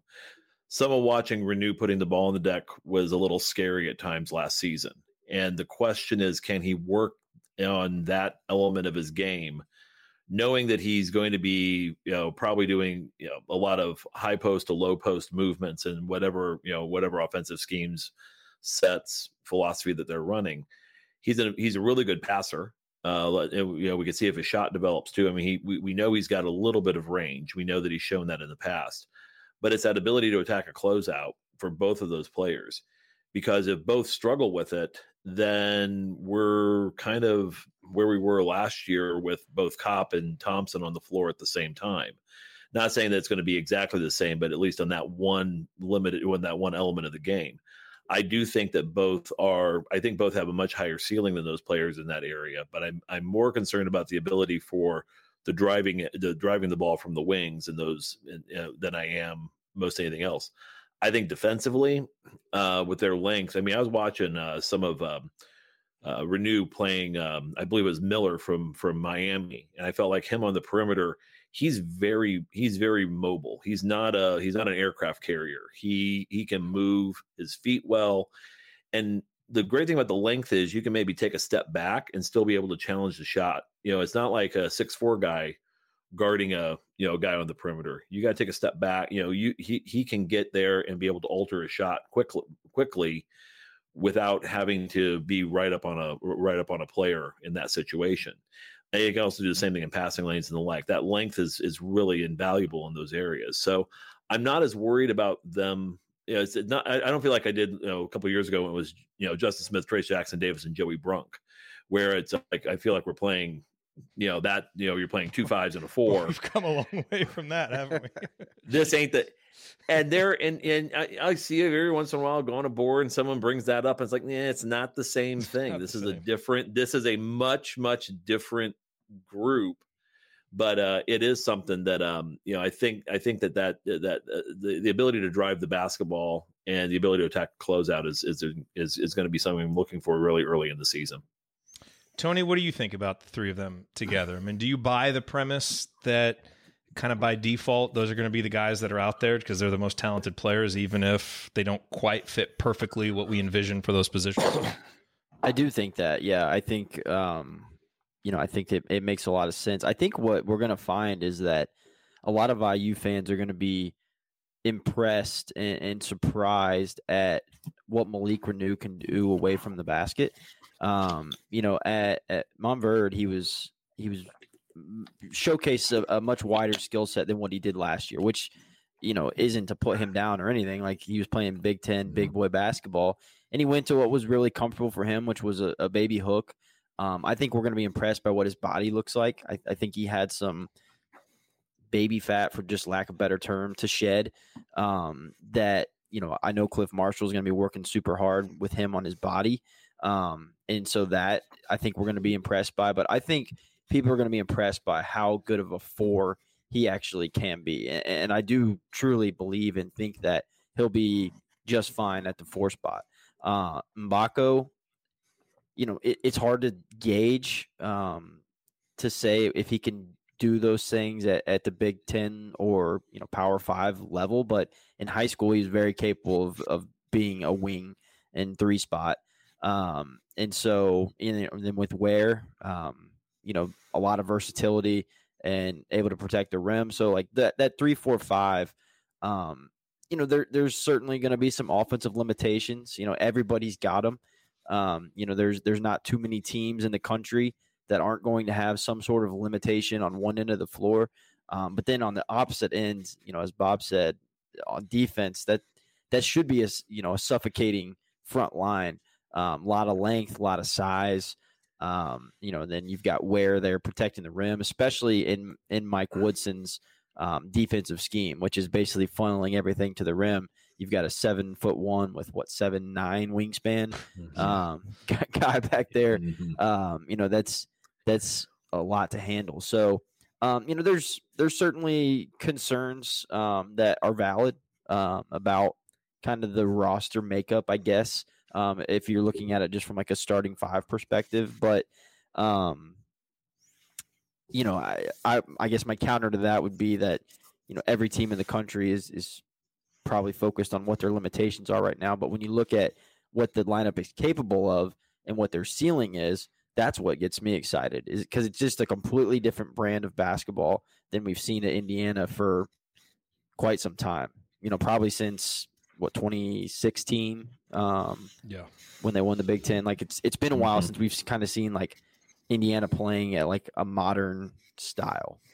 Yeah, and if you're gonna have questions and maybe a little bit of an awkward fit, make it with three five star guys. Where like mm-hmm. some of that awkward fit may just be negated by the fact that oh man, those guys are mm-hmm. just really good players. And boy, this didn't work out well, but Malik got the rebound and put it back. You know, mm-hmm. yeah, that that is one thing I think about this team. Last year, rebounding was an issue from day one because you basically mm-hmm. had Trayce and not a whole lot else because Race just wasn't quite himself as a rebounder. Miller wasn't going to go get you a lot of rebounds. I think Indiana could very well be a top 25 rebounding team in the country this year.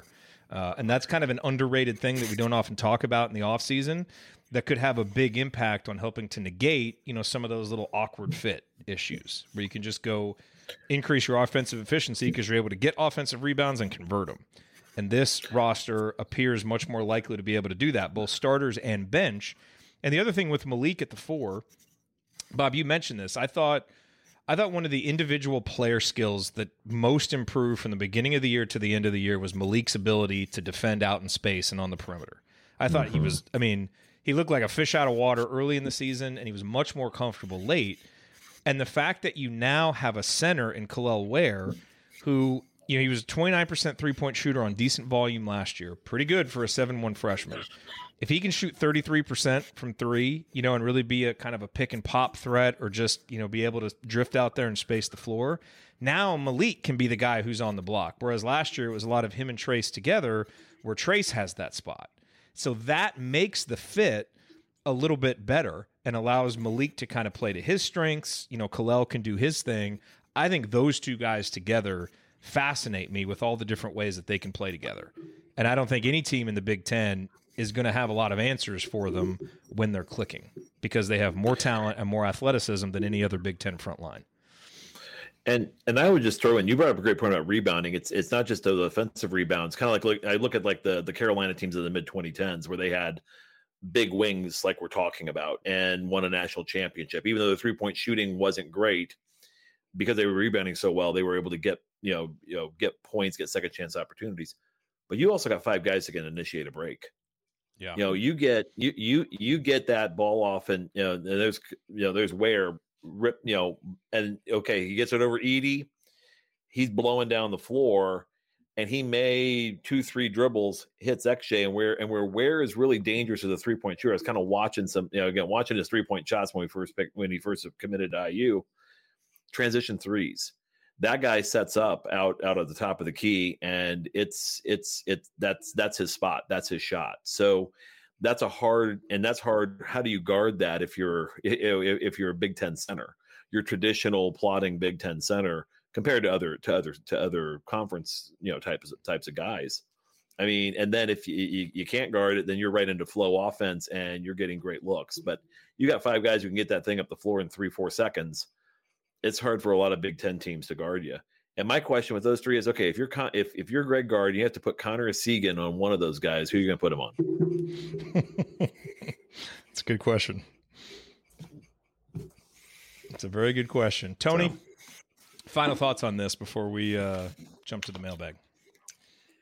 Yeah, I, I mean, more than anything, like I said, it's it's exciting to be playing at this style that has showcased it's kind of the style you need to play at to contend on a national level. Um, and you know, you might have to take a back seat to being a, a second tier Big Ten team to maybe compete at the national level. You know, we we've seen Michigan do it um, a couple times. I mean, I think two seasons ago, Michigan, you know, kind of squeaked into the NCAA tournament, and then they were the last Big Ten team standing, um, just kind of based on their roster makeup being more geared towards March than the Big Ten. And I think it, Mike Woodson's done a nice job of kind of having pieces to do both. You know, I think that Payton Sparks pickup is 100% a pickup you get to compete in the Big Ten.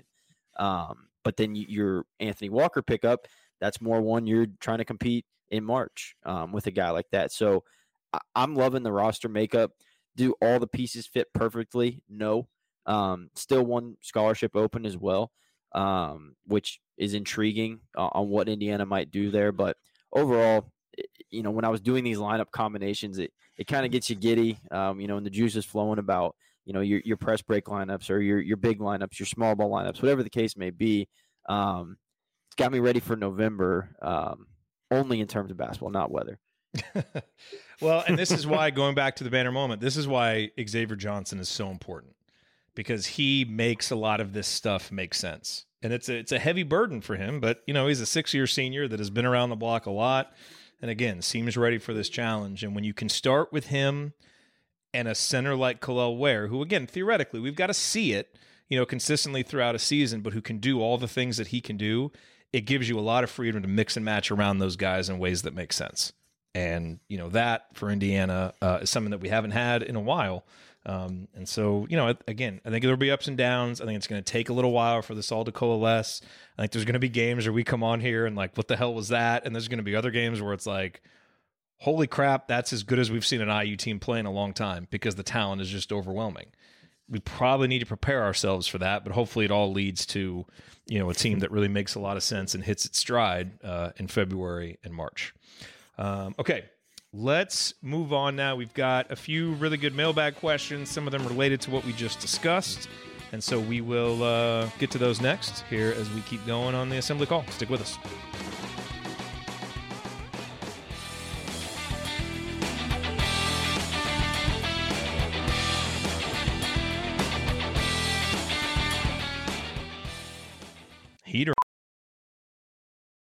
VR training platforms, like the one developed by Fundamental VR and Orbis International, are helping surgeons train over and over before operating on real patients. As you practice each skill, the muscle memory starts to develop. Learn more at meta.com slash metaverse impact. Some people just know the best rate for you is a rate based on you with Allstate. Not one based on the driver who treats the highway like a racetrack and the shoulder like a passing lane. Why pay a rate based on anyone else? Get one based on you with DriveWise from Allstate. Not available in Alaska or California, subject to terms and conditions. Rates are determined by several factors, which vary by state. In some states, participation in DriveWise allows Allstate to use your driving data for purposes of rating. While in some states, your rate could increase with high risk driving. Generally, safer drivers will save with DriveWise. Allstate Fire and Casualty Insurance Company and affiliates, Northbrook, Illinois. We're on an 8 0 run. Cut it to 13. Uh oh. Jared, were you alluding to Indiana might not go undefeated next year? Is that what you were saying to close I that don't segment? think so. I don't think we're going to go undefeated. And I, I won't be shocked if there's a couple of ugly losses in the non conference either. Like, I, I mean, I think there could be some awkwardness early with just so many new pieces. But again, like, man, just like get the talent. you know, like mm-hmm. yeah, we've got good players. I mean, I, I think we're going to be able to figure it out because, again, I think we've got the point guard to help us do it. So, I- you know, I I am trying this offseason to be a little bit more realistic because I, as much as anybody, can get caught up in the idealized version of every. Okay, CJ is going to become, you know, a 38% three point shooter, and everybody becomes the best version of themselves. Chances are half the guys will, half the guys won't. You know, Trey may not develop anymore. We may get the Trey from last year, which is, you know, fine. Uh, you know, Kaleb, it may take him another year. You know, maybe Kel'el struggles. All these things could happen. But, you know, ultimately, when you look at the experience point guard, the talent down low, and some of the potential on the bench, it's given what this looked like for a while in the offseason, we're in quite a good spot, I think. So, Absolutely. very Yeah, excited about that. agreed.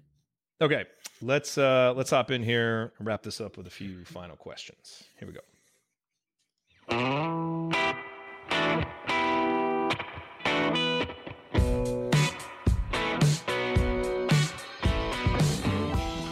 Thomas Bryant. What's the only thing better than being Kentucky in the NCAA tournament? Celebrating it with friends afterwards. Join Jared, Andy, Ryan, and Coach after every IU basketball game. Go Hoosiers.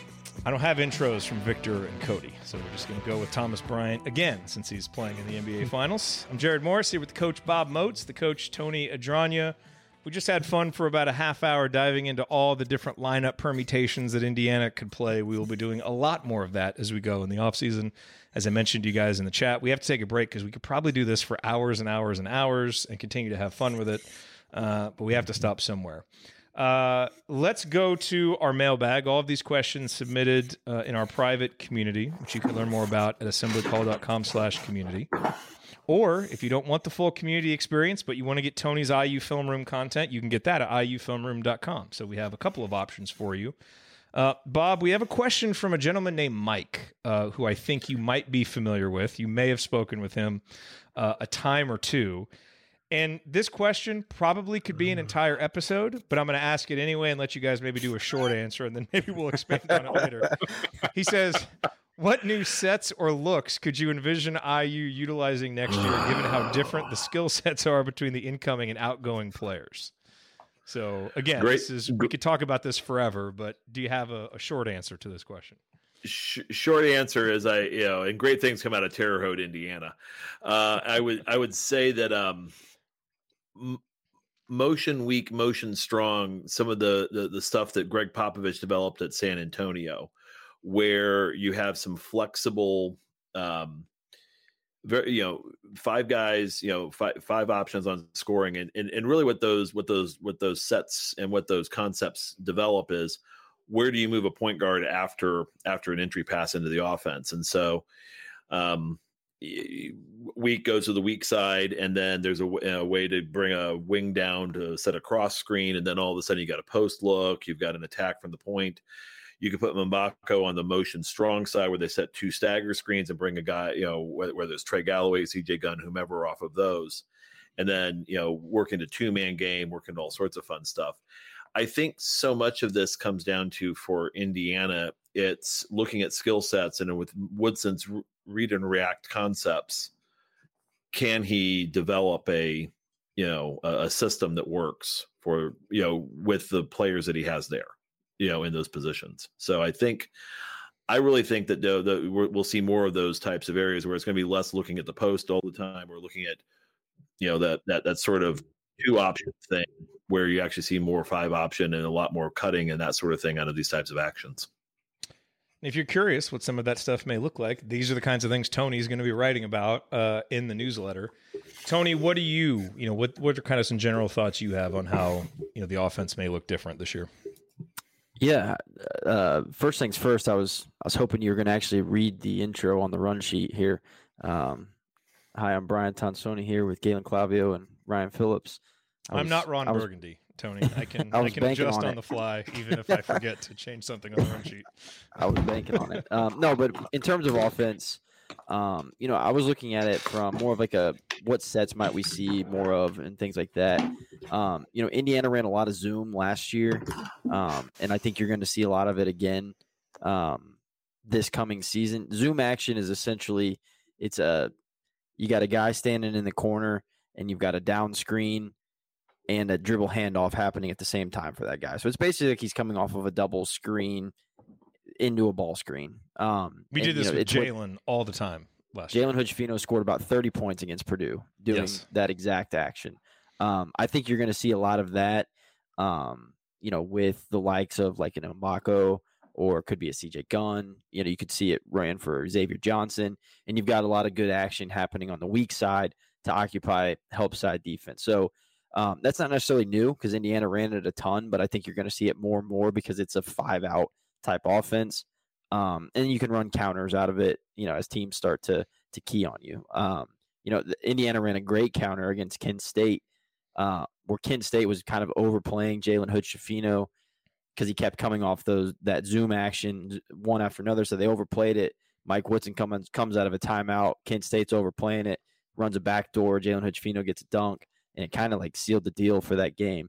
Um, you know, then there's Spain actions, what they call Spain. It's essentially uh, a ball screen for a guard to come off of, and then somebody sets a back screen for the big that set the ball screen. Um, so I could see those type of actions that are Xavier Johnson coming off a ball screen from Ware, and then Ware receives a back screen from so whoever a shooter is in the lineup, and you've got Ware running to the rim, hopefully free. You've got Xavier Johnson, who is an excellent at lob passes, and then the guy who set the back screen, he's going to pop to the top of the key if his man helps on Ware. and so there's a lot of great stuff you can do there. Um, and then something new um, would be like Iverson ISOs. Um, and so Mike Woodson did it a ton with Carmelo Anthony, and I I see Mgbako kind of that mellow mold. Um, you know, hell, they even called him to um, you know help in terms of recruitment. Um, but essentially, what an Iverson screen is, Iverson screen is, is you've got four guys at the top, um, you know, in an alignment, two guys on the elbows, two guys on the wings. You're going to send one guy underneath, and then the Iverson screen, the ball hand or the guy on the wing essentially goes over the two guys on the elbows to the opposite side of the floor, and then you can do a lot of stuff out of that. But it's essentially you're trying to isolate. It's called an Iverson um, because they ran it a lot for Allen Iverson to isolate him. And so I can see that type of action for like guys like Mgbako or a CJ Gunn to get them out on the wing moving and then isolating from there. So Bob mentioned like straight line drives could be um, a little bit more difficult for guys like an Mgbako and actions like that will help them with that because they're able to get on the move. They've got their defender on their hip so they can catch and go and they've kind of got a half a step already on them. So I could see actions like that, especially because Mike Woodson, I mean, he was he had ISO Joe, uh, you know, in Atlanta. He had Melo in New York. Um, you know, he's not afraid to isolate his best player if he thinks he's got a matchup against you. So I could see those types of things too. Now that he's got super versatile wings that can, you know, take somebody off the dribble. The kind of stuff that works a lot better with talent than kind of trying to shoehorn in more one-dimensional players into those things. So very good, and we'll uh, we'll dive into a lot more of that stuff as we go forward. Uh, question from Jeffrey: How much time will Cupps and Newton get this season? I don't really have a feel for Newton, honestly. I just I don't know how ready he's going to be. I mean, if he is ready, you know, he'll get some time and he's going to play. But I don't have a great feel for that one. My gut is it's not going to be a lot this season, but that's not based on a whole lot. It's just based on him coming off injury and you know some of the other guys that we have. Cupps is interesting. He's going to play. Um, I don't think there's much from last season that you can look at um, because Jalen didn't really have a backup. I mean, Trey was basically his backup as a ball handler, but was also a starter. I think if you look to two years ago, though, you can envision Gabe in the Rob Phinisee role partly. And Rob played 32.3% of minutes while X played 66.4% of minutes. I think that number is going to go way up for X. Um, no, there'll be games with foul trouble, and there'll be games early in the season where you don't ride him as hard. I think in Big Ten play, he's basically going to play as many minutes as he can handle. And Cupps isn't necessarily the defensive closer that Phinisee was. Phinisee played some of those minutes because he was in defensive lineups at the ends of games. So if Phinisee played 32% of minutes, I would say Cupps is probably going to be around 25%, would be my guess. I think there will be some times he plays with X. There will certainly be some times where he backs him up. Um, but then I think there will also be some games where he plays three or four minutes because X takes it, doesn't get in foul trouble, and you know Woody just doesn't really trust anybody else to be out there. So again, Newton, I don't have a great feel. My guess is it's low. Cupps, I would say, will probably be in the twenty-two to twenty-eight percent range as your backup point guard. Do you you guys agree or or have any other thoughts on that one? I, I think so. I think I think about ten. I was thinking maybe between ten to ten to sixteen a game. You know, depending on the depending on the matchup. For Cupps, not assuming no injury. Yeah, with Cupps. Um, Newton again. It's until we really see him come out. Um, it's really hard to kind of tell if he's going to break a rotation or not at this point. But I'm interested to see how many times Woodson plays two point guards with both Cupps and XJ. Does he set it up? And you know, I know Tony was talking about Iverson screens, for example. You know, you put Cupps and, and, and XJ in there together. There are ways of kind of just getting XJ more off ball and having Cupps act as more of a pure point.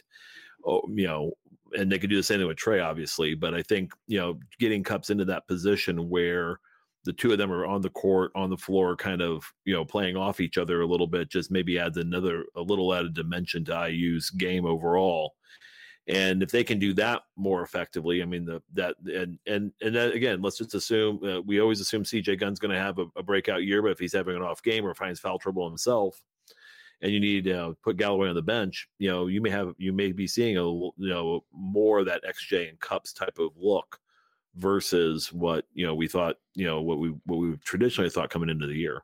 Yeah, and how how ready is Cupps to be a scorer? Like, is he a credible shooter as a freshman? And who can he defend? I mean, I think Gabe projects as a pretty good defender long term. Is he ready to be that guy as a freshman? If he can defend and shoot, you know, I think, you know, that, I mean, you know, Rob Phinisee's offense was terrible his last year in Indiana overall you know, and so you could see Cupps getting more minutes if he can do those things. I'm just trying to be a little bit conservative with, you know, a freshman who's probably going to have mm-hmm. some some struggles with some of those things um, as we as we get into the season. From Jared, not me, but another Jared. Do you realistically think we add one more player? If so, who would it be? Tony, I think yes, it's realistic that we add another player. Cl- clearly, they're out there looking for people. I think it's going to profile as one of two types of guys. It's either going to be a veteran who can step in right away and provide scoring and or playmaking from that two spot, hopefully both. But I think it's going to be a veteran. Or it's going to be a guy like, you know, Mongolian Mike who is a younger, more developmental guy but doesn't really have a proxy on the current roster. Like I don't think there's any reason why you would take a young two guard because you already have that guy in CJ Gunn. So what's the point in taking that guy? You know, Mike is different than anything we've had on this roster because he's big and versatile, you know, and he's a young guy you would want to take a chance on. So I think it's going to be one of those two types of players. I don't really see it being anyone else. Now, realistically, are there a lot of options out there right now? There are not a ton, but I think, you know, we're going to keep looking for those, but I think it's going to be one of those two types of guys. Do you do you agree or you think there's another type of player we might go after? I completely agree. Um, you know, those are the exact two types that I would have said myself. Um, you know, I, I think, um, like you mentioned, a Mongolian Mike, um, a little bit more of a long term play, um, you know, helps you not have to possibly replace like six guys next year, maybe, um, that you think his ceiling is high. but to me, like, you, you'd obviously want to be honest with him in that. And you know, as a guy that entered – the NBA draft talk this year, I don't know that he's going to really have the patience um, to kind of sit and wait on that. So I don't he know what those also might benefit from just playing, you know, at a smaller Mhm. school. Right So- and you know which makes like that's why i think his his cut list was so vast you know you had san francisco memphis nebraska indiana and pitt i think um so you know it was just kind of a vast array of of schools and tiers so interesting If I were him, I would think pretty hard about Nebraska. I think Nebraska is a pretty good fit Mhm. for him, honestly, because he's got playing time. The system that Hoiberg runs really fits him. That would be a pretty good landing spot for him, I think. Yeah i think Mm-hmm. I, I- yeah if i'm hoiberg i'm going as hard as i can after him Yeah. Um, but you know, like uh, then, like you said, you know, a veteran too is you know somebody that can instantly raise the ceiling of what this IU team is from a scoring and playmaking aspect. Um, you know, is that a Reeves from Kentucky? Um, perhaps uh, that's not a report. That's just me speculating. Um, something like that. Um, you know, I could see IU kicking the tires on and taking. uh, You know, if you if you asked me today, like, will IU add a 13th guy? My answer would be yes. Um, Hmm. But who that may be, I don't know. Yeah. Bob? and I take the counter on that. I, I think at this point, you know, and, and there are so again there are some some exceptional types of situations like, um, other than like promoting, you know, promoting a promoting a walk on, you know, or finding a coach, uh, some somebody in coaching whose kid is looking for a place to land for a year or two. Um, I just I, I think it's really hard to find right now in the portal that guy that's going to raise the ceiling another you know who's going to supplant anybody in the the nine or ten guys we're talking about who are going to get significant minutes on this team um do you do your due diligence of course you know when you when you know that there's a guy out there that may be interested in you like a like a mongolian mike or um you know the yeah the kid from kentucky yeah you're you're making those co- name. yeah you're you're gonna make that you're gonna make that you're gonna do that and um i i think uh that's one of those uh, for iu i think the more the, the more you can kind of at this point now focus on your 2024 2025 2026 Yeah. You know that those classes building those relationships keeping your ear to the ground on other guys that might be looking next year or the year after but really looking at that at, building that 2024 class and spending that time to get to to to hit the ground between Halloween and Thanksgiving with some commits and building another top 10 to stack a class. I think that that should if I'm looking at a focus for the staff, that would be the one thing I'm really looking at versus well, do we need a 13 scholarship guy? Nah, I think I think we'll be okay. I think I think we've got enough in place where this team will continue to this team will be very competitive come you know 9 months from now. Yep. From Maria, how do you think we avoid being like Illinois last year, uh, with with a lot of talent but not much success? Uh, I think you know Coach Tonsoni has addressed this on numerous occasions. The biggest issue for Illinois last year is they had all this talent and no one to run the team. The difference with Indiana is we have one of the best point guards in the country to run the team and help make the pieces fit. That's why I trust that. That's why I think you know, we, we kind of talked about this early in the offseason. Hey, would you take Illinois' season last year as the floor?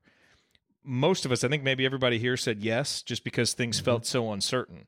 Now I think it's very clear to see how Indiana can be better than what Illinois was last year because you've got all these talented pieces, but you've also got the point guard to make it fit. I kind of look at Illinois last year now as the floor for what I expect from Indiana.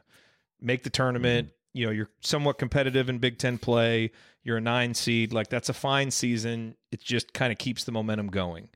Um, but I think the ceiling is much higher. Fair, Tony? Yeah, I think that's completely fair, and, and I would argue too that, um, you know, there seemed like the, there was a lot of kind of clashing personalities on Illinois, and um, you know, to me, if I have a, a team like that, I want Mike Woodson rather than Brad Underwood um, to to kind of Sorry, manage Coach. that. yeah, yeah, I know. I, uh, but so to me, I think that's a differential too. Um, to you know, kind of merging that success because Mike Woodson's had to do that at the highest level with lar- much larger egos and personalities than kind of what you you've got at the college game. So, um, you know, I'm yeah, that's that's kind of my difference maker there as well. From Jim Tom Hoosier, do you think people are sleeping on Ware and his potential to have a huge sophomore season? Bob, what do you think? Yes. Yeah. Yes. I mean, it, it seven one with with twenty plus in range. Uh, the physical tools are all there. Uh, bigs always develop. I think. I, I, I think bigs. Uh, Tony would agree with this that bigs develop slower than you know wings or guards just because of the physical transformation that their body has to undergo. And the other problem is you have to now realize that you know just because you're seven one doesn't mean that you get to dunk on everybody like you used to. Even even when you're playing on the AAU circuit, you're still playing against 17 year olds, 18 year olds versus playing against grown men who have had three, four years in a college weight program and on uh, playing on a on a stage and a level with with that that that that is that that that's not really com- comparable. So I mean, I think with Ware, you know, you you you know, you look at that first season, going, well, you know, this he did he didn't have as productive one as we would have, but but no, it's again, the, the, he's trying out U19 for USA basketball. Clearly, people in this country, people in the basketball world, are saying this kid can play. We're not sure where he ranks just yet. We're not sure where he is, you know, with the top 50 players in his in his group. But we know that, that we know that there's a lot, a lot that this kid can offer, whatever team's there.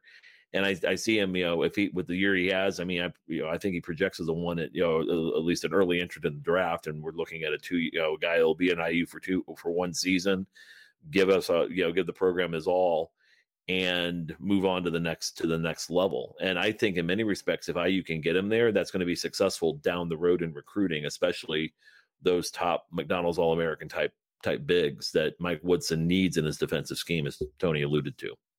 That's best case scenario, right? It, you know, where Yeah. being one and done at IU. Yes, absolutely.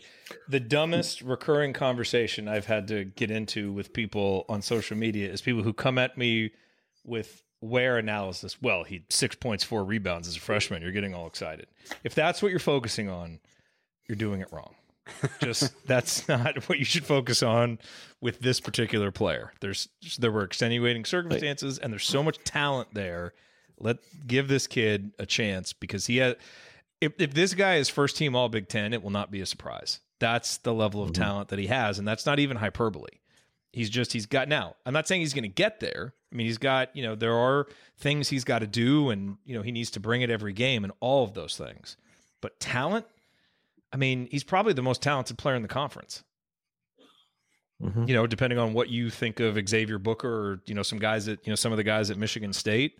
I mean, if if an NBA team were just looking at the Big Ten, you were just saying you can take one of the guys off the Big Ten, off a Big Ten roster right now. Who's going in front of Kel'el Ware? Mgbako? yeah, right. I mean, Maybe, that's where we're at. So hmm. nothing is guaranteed, but that's a level of talent that's on this roster. And so, as much as we all want to be cautious, and that's fine, it's also okay to get kind of excited about the level of talent because these aren't the types of players that we've seen. So, mm-hmm. you know, balance it and stay cautious, but like, I don't know, kind of get excited too because this is fun. So, mm-hmm. Yes, Jim Tom, people are sleeping on him, but I think he's going to I think he's to be good. Last question from Phil. If we continue on the path of one and done, is it possible to sustain beyond coach Woodson's tenure? Uh, I think the first thing here from Phil is the premise of this question is interesting. If we continue on the path of one and done, you know, Indiana is not doing the Duke or Kentucky thing from a few years ago where it's like, let's bring in four or five guys, they're all going to go pro, and then we reload. This is, hey, we found Jalen Hood-Schifino, featured him, one and done. Now, it is possible this season Indiana, you know, could have two guys who are one and done in the program if things go well with Kel'el Ware, who would be a, you know, a two and done officially, but a one and done at IU, and then Mackenzie Mgbako. Um, but I think if you're going to get that kind of talent, you take it, but you do also have to have an infrastructure, you know, of guys you've developed, Tony. And that, you know, Xavier Johnson represents that. You know, Malik Reneau is that type of guy. Some of the some of the young guys. So I wouldn't really say that we're on the path of one and done. I think what we're doing, at least what we've done so far, seems like a smart strategy where it's when you have the ability to get talented guys like this, you get them, but you have to surround them with guys that you're developing in the program. Um, and I think that's the path that we're on. And so I think this path is the smart one. I don't necessarily think we're we haven't yet demonstrated that we're in some kind of either or. Now, if we hit on every 2024 and 2025 guy we're after, you know, maybe that occurs, but we'll deal with that problem when it comes. So I somewhat disagree with the premise of Phil's question, actually. Do you do you agree or do you think there's maybe something more deeper there that we should look at? I, I do agree. I, I it's kind of like it's kind of a mixture of like the Villanova and like the Duke mold. Like Villanova kind of, you know, hit tries to hit those sweet spot recruits that that Mike talks about, or IU and Philly, um, and and then you know when you we've got opportunities to to get high level talent, you obviously want to go get it. Um, now I'll, I'll tweak his question and tell you what I don't necessarily know is sustainable beyond this tenure is. Um, getting a late decommit five star every spring. It happens um, every year, Tony. At some point, it's just a thing, you know. I mean, it, you know, eventually coincidences become trends. Um, so I'll tweak the question and say that probably isn't sustainable. But um, I, I think we're in agreement that you know I wouldn't say Indiana is is a one and done approach um, to what they're doing in terms of roster building. But you know, with the transfer portal now too, it's it's all you know you basically are going to have to remake at least a portion of your roster every offseason uh, yeah. more times than not you know it's it's rare at least a couple of you know additions or subtractions um, you know it's going to be rare where you're just going to have you know seniors leave and your freshman class comes in and that's that's it um, so that that throws a wrench in the whole roster building aspect as well Thanks for using the the term sweet spot, by the way. Now we have to pay Mike royalties for featuring that on the show. Well, he told me he'd give me half if I said it. So. Bob, last word on this question, then we'll wrap up. Um, oh, I, I, I actually my earbuds just died on me again, guys. So I apologize right, right, right now for this. So I'm, I'm, I'm just going to kind of finish, you know, fin- finish off here real quick. That uh, I no, I don't think I use on a one and done strategy. I think they're finding the best guys they can get a hold of. I always felt like this upcoming season was going to be the next. It was going to be like a one year gap before they could get to the 24s, 25s, and really just field the most competitive team they can. You get, you know, and again, they found. I mean, I think they hit the, the the ball out of the park with this group for the one year that they're going to need to have in order to get guys in here like uh, McNeeley, Boogie Fland, you know, wh- whoever these guys end up being in 24, or Harrell, Haralson and Sisley coming in 25. And that's, you know, there's really a lot to be excited about. And then from there, just kind of see where Mike Woodson takes it, because I think Woodson does believe strongly in that you that you have to have four year guys as well as kids like Jalen Hood-Schifino, uh, kids like um, Kel'el Ware and Mbuke um, Mac uh, Mambako to to play, and I think that's just necessary. So, yep. All righty. Well, that is going to do it for us on this week's edition of the Assembly Call. If you want to see us do the show live, you can join us at assemblycall.com on Thursday nights for the live broadcast of our Assembly Call radio recording. Thank you to Bob Thompson for producing our music. Thank you to John Ringer of rigdesign.com for designing our logos. And thank you for listening. We will be back to talk IU hoops again with you next Thursday, as we always do. Until then, take it from me, Thomas Bryant. Keep your elbows in and your eyes on the rim. Go Hoosiers.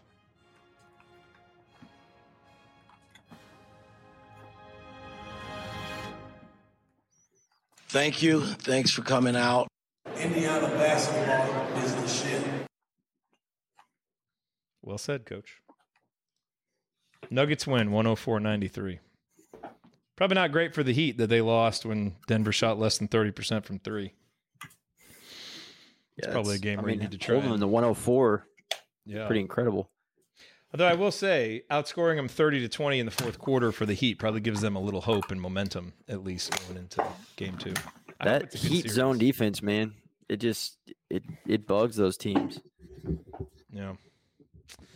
Well, good show, fellas. Always great to have you guys on. Um, again, uh, go to iufilmroom.com. Tony and I are going to be doing a lot uh, with the newsletter. Very excited to bring that to you. Um, let's get that started. Tony's got a huge Google Doc with this long list of things that he's planning for uh, to write in there. So there's a there's going to be a lot. So if some of the X's and O's stuff, like an Iverson cut, if that if listening to the explanation didn't make a whole lot of sense, Tony will probably have a you know a series on Iverson cut, so you can see what it actually looks like, and it helps make a lot more sense. I I have greatly benefited from this, from reading your content and watching your content, because I'm not really the X's and O's type guy, but it's really helped me like see it more. So when you say what's a zoom action, like I get it, I know it because I've watched that. So it's really, you know, for me, it's really helped me kind of see the game at a a more in depth level. And that's what we want to bring to everybody listening. So Well, thank you. I appreciate that, and I'm excited. I'm excited to kick it off. Um, and uh, I'm excited my iufilmroom.com domain can be used once again. That's right. that is right. All right, guys, have a great night. We will uh, see y'all inside the community and on Twitter and in secret discords. And we'll talk to y'all later. Take care, on. everyone. Bye. Bye. Some people just know bundling with Allstate means big savings. Just like they know the right ingredient means big flavor. They know honey on pizza is where it's at, and olive oil on ice cream is the cherry on top. And they know when you bundle home and auto with Allstate, you can save up to 25%. Bundled savings vary by state and are not available in every state. Saving up to 25% is the countrywide average of the maximum available savings off the home policy. Allstate Vehicle and Property Insurance Company and affiliates, Northbrook, Illinois.